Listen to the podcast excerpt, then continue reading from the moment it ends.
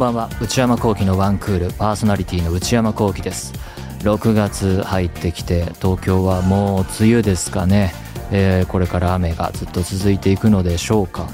それより前この間はもう夏のような本当に暑い汗をかく日もあって、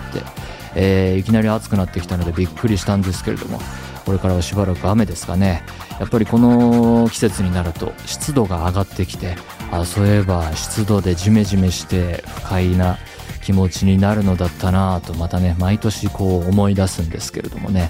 えー、汗かく季節がやってまいりましたけれども。でまたまあ梅雨が終わればもう7月夏もう暑くなっているのでしょうからそう考えるともういつの間にか春は終わっていたのだなと。ちょっと感傷的な気分にもなりますけどね。ぼーっとしてると本当どんどん季節が過ぎてって。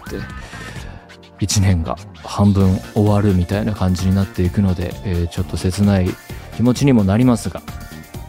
さて私の方はと言いますと、えー、ぼちぼち仕事もしていますけれどもあの相変わらず K-POP プチブームとでも言うべき、えー、時期が続いていて、まあ、女性グループ中心なんですけれどもいろいろ音源とか映像とか、えー、暇な時に見てるんですけど最近好きな曲はえー、これね、アーティスト名がね、こう読めないっていうか、カッコ、カッコがついて G で、I-DLE で G アイドルでいいのかな？というアーティストのクイーンカードっていう最近の曲で、この曲はね、まあ耳から離れない系の、えー、かっこいい曲で、フックがとにかく聴いてて、あのサビがまずそうなんですけどあのサビから下ってきてこうテイクアフォトっていう下りがあってここがねもともと SNS 想定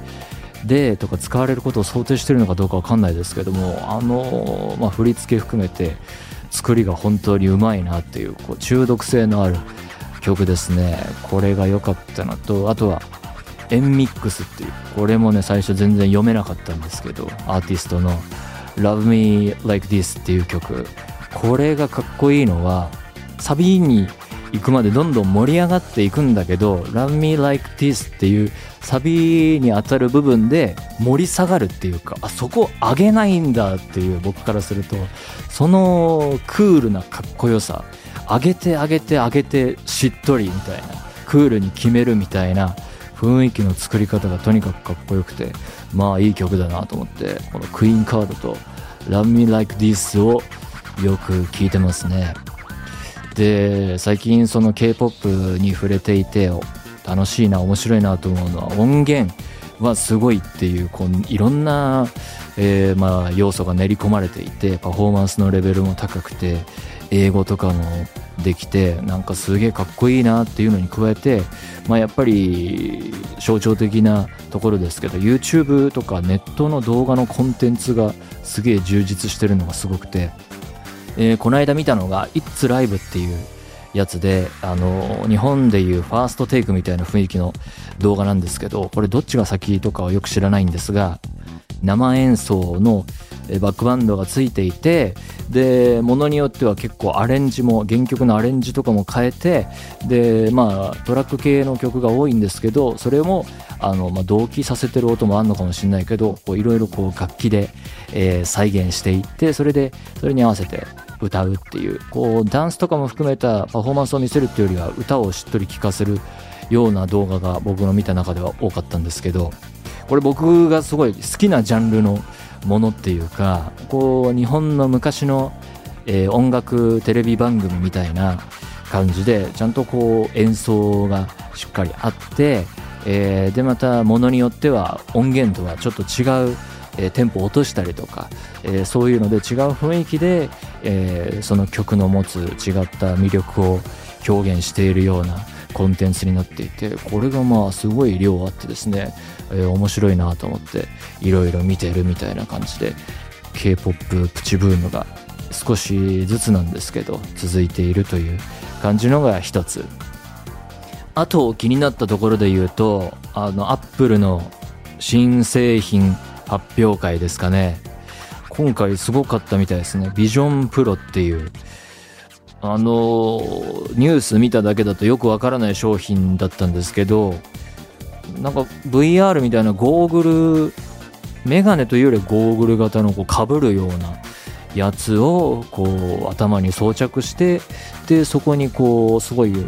高画質な高解像度なディスプレイが目の前にあってそこにいろいろ表示されて、えー、っていうやつっぽいんですけど久々にこれはアップルのあれが炸裂した感じだったみたいですね。One More Thing っていう最後の最後にジョブズ時代からの名場面あったと思うんですけどいろんな新製品とか新サービスを発表していってあんなものもこんなものもありましたっていうのでひとしきりやった最後の最後でいや実はあの忘れてたけどもう一つ大事なものがありますみたいなあのカッコつけのアップル流儀のカッコつけたでもみんながしびれる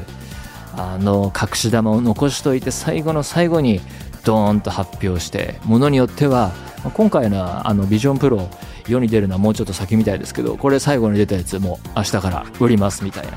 あのねあれがクールとされた時代があったんですけれども今回もまたそれが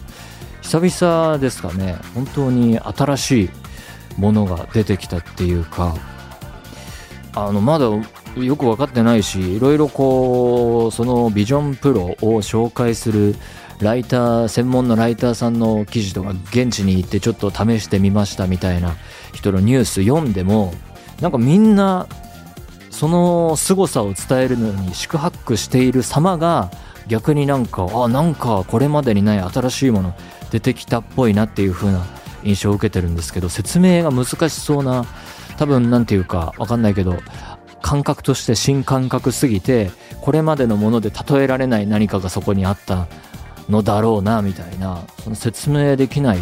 魅力があったっぽいものが、えー、新製品として出てきたらしいんですけれどもね価格は結構数十万するとかでちょっとねおいそれとじゃあとりあえず買っとくかっていう感じにはならなそうですけどなんか体験してみたいですよね。なんかこう VR とかとはまた違うものなのか。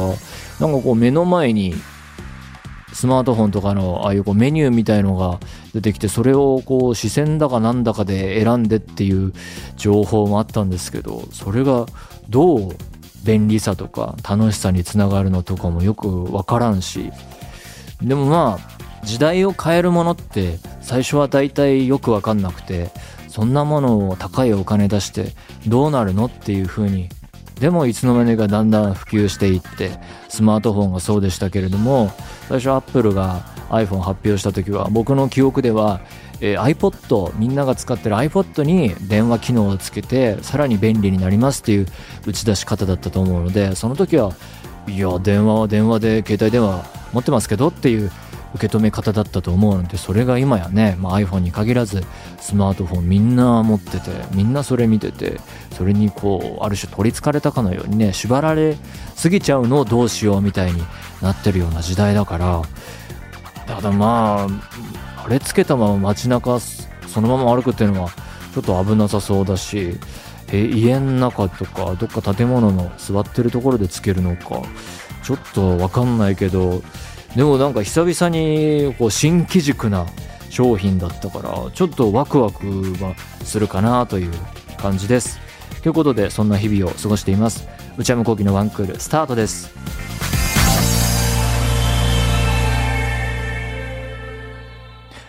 それではお便りを紹介しますラジオネームサムワンさんからいただきました私が思いついた夏のコーナーはあったはずの思い出です夏限定コーナーアイディア募集に送ってくれたんですね。えー、キラキラした青春。田舎のおばあちゃん家で過ごす日々。ひと夏の不思議な体験など、私の夏にこんな思い出があったらよかったのにと思うエピソードをリスナーさんに送ってもらうコーナーです。人生などリスナーさんのリアルな生活が知れるところがワンクールの魅力ですが、たまには妄想の世界に羽を広げてみても面白そうだなと思いました。確かにご検討お願いします。えー、夏コーナーアイディア募集には、こちらの方も送ってくださいました。ラジオネーム、かなぴさんからいただきました。東京都。内山さんこんばんは。現在夏限定の企画を考えていらっしゃるとのことで、仕事もそっちのけで考えてみました。あ、お疲れ様です。最近グルメ系の企画をやっていないと思うので、確かに。 Top of 夏グルメというのはどうでしょうか？夏グルメといえば、冷やし中華、スイカ、かき氷、そうめんなどなど、涼を得られるものが思い浮かびますよね。それらの中で一番有名で美味しいと高評価されている食べ物をスタジオに持ってきて、内山さんに試食してもらうという企画です。うん。内山さんの爽やかな食レポと涼を届けてもらえるのではないかなと思いました。涼、涼しいと書いて涼。内山さんのお腹が冷えてしまうというリスクはここでは一旦無視します。かっこ笑い。お腹が冷えるっていうのはね、僕ちょっとわかんないですね。え、また、リスナーさんが地元でよく食べていた思い出夏グルメなどの紹介も楽しそうだなと思いました。私は幼少期に夏休みを過ごした祖父の家で、じゃがいもとみょうがとお麩を醤油ベースで煮たスープを、えー、汗をかきながら食べた思い出があります。おぜひ企画構成の一助になればと思っています。えー、夏限定企画、まだ決まってないんですけれども、あったはずの思い出。これはね、僕も考えてました。夏限定に限ってたかどうかは定かじゃないんですけど、そのラジオの企画案のメモに入ってて、僕のアイディアはその記憶を埋め込んでくれっていうコーナーなんですけど、あの、もう人生の中でもう過ぎ去ってしまって経験できないこととか、まあ大人だったら学校通ってた時にこんな思い出を体験したいなっていうのをもはやもうお金を出すから記憶としてあったことにしてくれっていう心の叫びを書くっていうこう映画エターナルサンシャインみたいな。僕で言うと思いついたのはこうバイト経験がないので僕はあのアルバイト。レストランとかカフェを利用していて、ちょっとこう、ふと見た一風景みたいな、こう楽しそうにこう、いい連携取りながら、まあ、アルバイトは楽しいことだけじゃないんだろうけど、こう、働いているアルバイトの人たちとか見てると、なんかあの記憶欲しいなとか、あとなんか、新人さんでその職場で、なんかこう、経験者の人が、ああだよ、こうだよってこう、フレンドリーに教えてるところとかを見て、あの記憶、教える立場でもいいし、教わる立場でもいいけど、なんか、記憶埋め込んでくんないかなって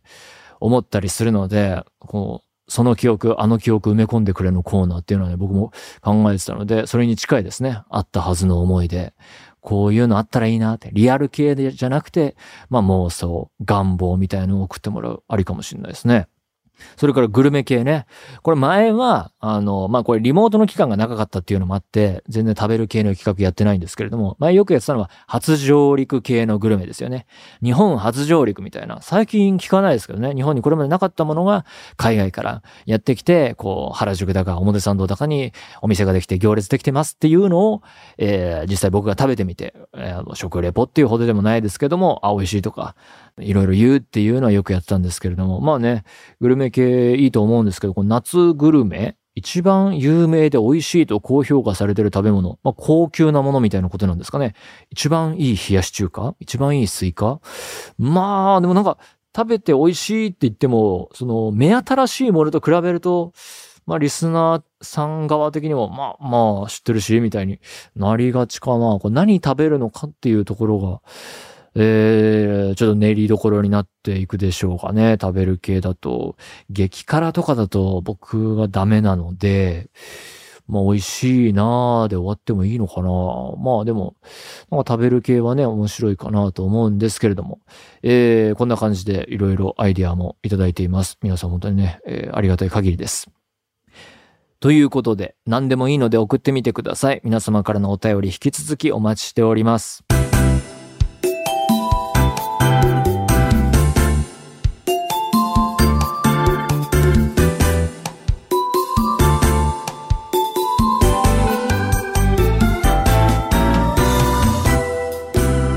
内山幸喜のワンクール。内山幸喜のワンクール。続いてのコーナーはこちら。内山さん、これ、買いです。えー、久々ですね。えー、買い物をあまりしない、かっこ、買いたいものがない内山幸喜に。まあ、そんな、こう、積極的に節約生活してるとか、何も買わないぞっていうことではないんですけれどもね。えー、リスナーから買いな、これいいよっていう商品をおすすめしていただくコーナーです。リスナーの皆さんが買って良かったもの、内山幸輝が買うと良いのではないかと思う商品の情報を番組まで送っていただいています。中にはね、あの、私は僕は買ってもないし持ってもないけどいいらしいみたいな、えー、お便りもあるので、まあ基本何でもいいけどおすすめのものを教えてくれっていうコーナーでございます。ラジオネームリリさんからいただきました。東京都35歳の方。内山さん、スタッフの皆様、こんばんは。いつも楽しく拝聴しております。さて、内山さんにお勧めさせていただきたいのは、UCC 旅カフェドリップコーヒーご当地コーヒー巡りです。コーヒー。こちらの商品の一番のおすすめポイントは味ではなく、味じゃないな。フィルターの形状です。かっこ酸味やコクなどが異なるブレンドがご当地と結びつけられた名称でアソートで入っており、パッケージも可愛いし、味も美味しいです。アソート。うん。よく見るコーヒーのドリップバッグでは、フィルターにお湯を注いでいくと、フィルターが抽出液に使ってしまうという事態が発生しがちですか。ああ、確かにね。なんかお風呂入っちゃったみたいな。えーこちらの商品はフィルターをカップの上に固定することができるため、えー縁の近くまでお湯を注いでも同様の事態は起こりません。おーフィルターをカップから外す際に内部に残ってしまったコーヒーが、えー落ちるまで待つ必要も、フィルターが浸からないように大きめのカップを用意する必要もありません。メーカーさんのホームページによれば、こちらの構造はアロマリッチフィルターというコーヒーの豊かな味わいを最もよく引き出すと言われているドリップ抽出を忠実に再現した UCC 独自開発のコーヒーフィルターとのことです。過去の放送でコーヒーはドリップパックを使用されているとお話しされていたかと思います。確かに。よろしければお試しいただきますと幸いです。長文失礼いたしました。季節の変わり目ですのでお体どうぞご自愛ください。これからもご活躍楽しみにしています。えー、UCC 旅カフェドリップコーヒーご当地コーヒー巡り。うーん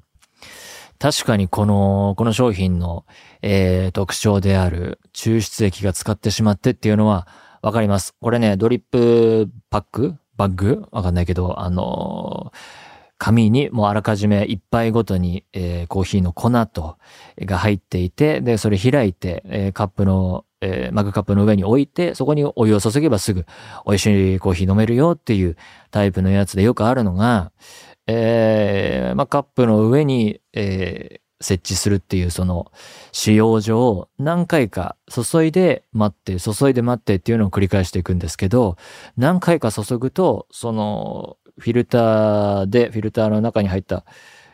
コーヒーの粉が入っている部分がもうその出てきたものに浸かりきっちゃってこれもう出るのかもう終わりなのかよくわかんないっていうかもうそれがコーヒーに浸かりきっちゃってだから持ち上げて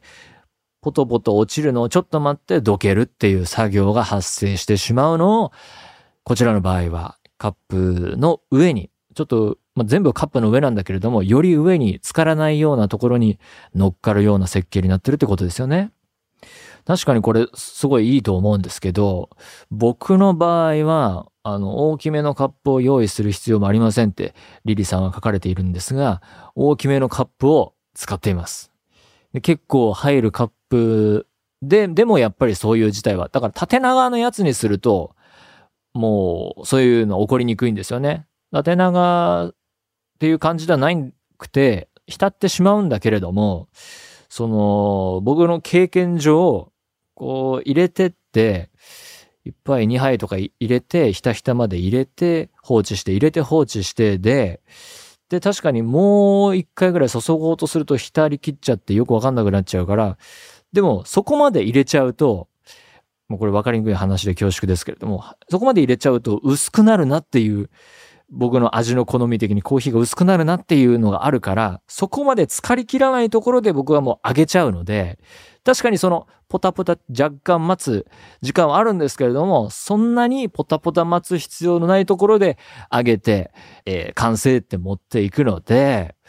そこまで困ってないっていうことと、コーヒー。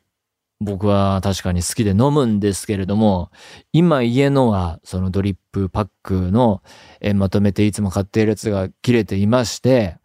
えー追加注文していない状態でコーヒーないんですけれども、ちょっとね、コーヒーがなきゃいけないとか、まあ、コーヒーに限らず何かこれがないとっていうこう生活必需品的な嗜好品が増えていくと、なんかちょっと不自由な気分になってきちゃうので、買っていなくて、他のルイボスティーだとか、えー、マテ茶だとか、これはなんかね、サッカーのアルゼンチン代表の選手たちが合宿に集まってきてもなんかこうマテ茶、自分のマテ茶セットを持って飲んでいるっていうこうニュースを見て、あ、ちょっと俺も飲んでみたいなと思って買ったんですけど、マテ茶とか、まあ普通に紅茶とか、他の、えー、そういうあったかいお茶で、えー、いろいろこう、ローテーションしていくといいのではっていう風に狙ってるので、あんまりそのこだわり強くしすぎないようにしようと思っているので、ただまあ、あのコーヒー飲まない時期が続くと、ちょっと飲みたいなって思っちゃってる自分もいるんですけれども、それもちょっと我慢しつつですね、え、そういう風に狙っていきたいと思っているので、まあまあこれはいい商品だと思いますが。ラジオネームロッタさんから、ロッツタさんかな？ロッタさんからいただきました。東京都。内山さん、スタッフの皆様、こんばんは。私がおすすめしたいのは、春や冷房を使う夏の寝具として使う肌掛け羽毛布団です。羽毛布団は冬にも使いますが、それは本掛けというボリュームのあるものが一般的ですよね。昨年初めてふるさと納税をしようと色々調べていて、春夏に使う肌掛け羽毛布団の存在を知りました。あ、これ何かこう具体的な商品名っていうんじゃなくて、そういうジャンルみたいなことですかね。えー、ダウンケットとも言うらしいです。へえ。なんとなく夜は肌寒いこの頃。これ春ぐらいにくれたんでしょうかね、メールを。いざ肌掛け羽毛布団を使ってみると、あまりの快適さにびっくり。ふわふわと軽いのにちゃんと布団をかけている安心感に包まれる感じ。夏に冷房を入れて眠るのが楽しみです。そんなもんいらないよと思うかもしれませんが、世間的にはちょっとした贅沢品とも言われるらしい肌掛け羽毛布団を快適な睡眠のお供候補に入れてみませんか？これは、これ前もお話ししたかもしれないですけど、持ってますね、多分。肌掛け羽毛布団っていうものを買ったのかわかんないですけれども、その冬の羽毛布団みたいな分厚いものじゃなくて、薄手の羽毛布団は使ってますね。春もいいし、秋とかもいいですね。その、めっちゃ暑い時期とめっちゃ寒い時期以外は、これ夏場もね、本当に暑い、もう猛暑猛暑の、えー、寝苦しい一番暑い時期以外は割とこれでいけますね。まあ、本当に暑い時期とかになると、あの、タオルケットみたいなもっと薄手のものがいいかなって思ったりするんですが、そうじゃなければずっとこれでいけますね。だから僕は春とか秋とか、まあ初夏ぐらいはずっとこういう薄い羽毛布団使って、で、冬になったらね、もうガチの分厚い羽毛布団使って、だから冬は外だとダウン着ること多いので、年がら年中羽毛にお世話になっているので、もう、その羽毛には頭が上がらないというかね、そういう一年を過ごしてますけれどね。うん、冬場とかもね、あの、分厚い羽毛布団ね、あの、それなりのものを買っておくと、本当毛布いらずというか、僕の感覚的にはですけど、一枚で割といけるなっていう。暖房とかもあまり使わないので、車ってるとだんだん暖かくなってくるし、えー、そういう意味でも、これはもう僕は使っていますという感じです。ラジオネーム、ゆのりかさんからいただきました。なら、内山さんこんばんは。普段お金を全然使わないという内山さんに、まあ、使ってますけどね、えー、この商品をお勧めしたいです。それは大阪黒門市場に本店を構える、川港、川港海苔店の丸缶味付け海苔、丸缶味付け海苔、かっこ税込み2592円から、ほーです。お酒のあてにご飯のお供にと万能な商品。海苔なのに少々お値段は張りますが、その価値ありです。というのも、私の曽祖父は寿司職人だったのですが、そのお店で使用していた海苔だそうです。なぜ他人行儀なのかというと、私が生まれた後すぐに曽祖父は急死してしまったのです。あら。私はついぞ曽祖父が握ったお寿司は食べられませんでした。話を聞くとどうやら有名店だったらしいので、学校高校時代学年主任の先生がお店の名前を聞いて階段から転げ落ちていきました。ええお寿司好きな私としてはぜひ無料で美味しいお寿司が食べたかったなぁと残念な気持ちです。川高さんの海苔はすぐにしなったりせずパリパリの状態を長く楽しむことができます。内山さんはお酒が好きだと聞いたので、ぜひ当てにしてみてください。オンラインショップでも購入できます。海苔。どれぐらいいいかというと、えー、湯のりかさんの曽祖父。お店で使用していた、プロ用業者向けみたいなクオリティっていうことなんですね。えー、そこも有名店だったとか。まあ、海苔美味しそうですね。絶対美味しいでしょうね。うーん、まあ、でも、お酒のあてにという意味では、まあ、そんなに日々お酒好きですけど、毎日毎日飲むっていう生活最近送ってないということ。あと、家だと日本酒あんまり飲まなくなってるのと、そもそも焼酎とかも飲まないし、こう海苔に合いそうな、えー、一番合いそうなやつを飲んでないから、そんなにこう自分にマッチしてるっていう感じがしないことと、まあお酒のあてともじゃなくてもご飯のお供にも絶対いいということなんですけれども、こういうもので言うと僕は塩昆布を結構使うので、本当家に何もなくて、でもちょっと小腹が空いて夜でもう買いに行くのもなんかめんどくさいなという時は、ただこう白いご飯に塩昆布、塩昆布だけを乗っけて食べている時もあるので、まだしばらくはね、飽きそうもないので、ちょっとこう海苔ではなく塩昆布でやっていこうかなと思います。でもこれ絶対美味しいでしょうね。味はどうなんだろう。味付け海苔だから甘辛系ですかね。えー、いい商品なのでしょう。ということで、こんな感じで何でもいいので、ちょっとね、えー、リスナーの皆様から買いな商品のおすすめお待ちしております。以上、内山さんこれ買いです。でした。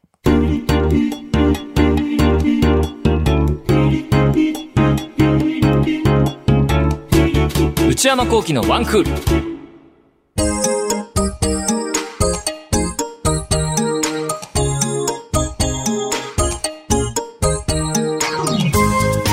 内山幸喜のワンクール、そろそろお別れのお時間です。K-POP はね、本当に次から次へと新しいグループ、それぞれの新しい曲が出てきて、なんかもう、情報量が多すぎて追い切れないですね。なんかでもその、百花繚乱ぶりというか、多さに圧倒されるのもまた面白いというか、すごいなと思って、えー、眺めていますけれども。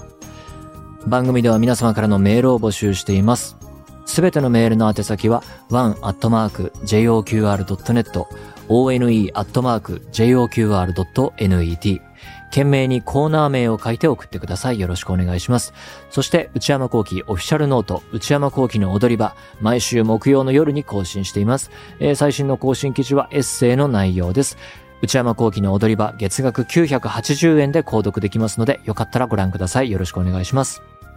番組公式ツイッターアカウントは、アットマーク、ONE アンダーバー JOQR です。こちらもぜひチェックしてみてください。この番組は、ポッドキャストと YouTube でも配信中です。ポッドキャストは、ポッドキャスト QR、Spotify、Amazon Music など、YouTube は文化放送エクステンドの公式チャンネルで配信しています。更新は火曜日夕方の予定です。それではまた来週。さよなら。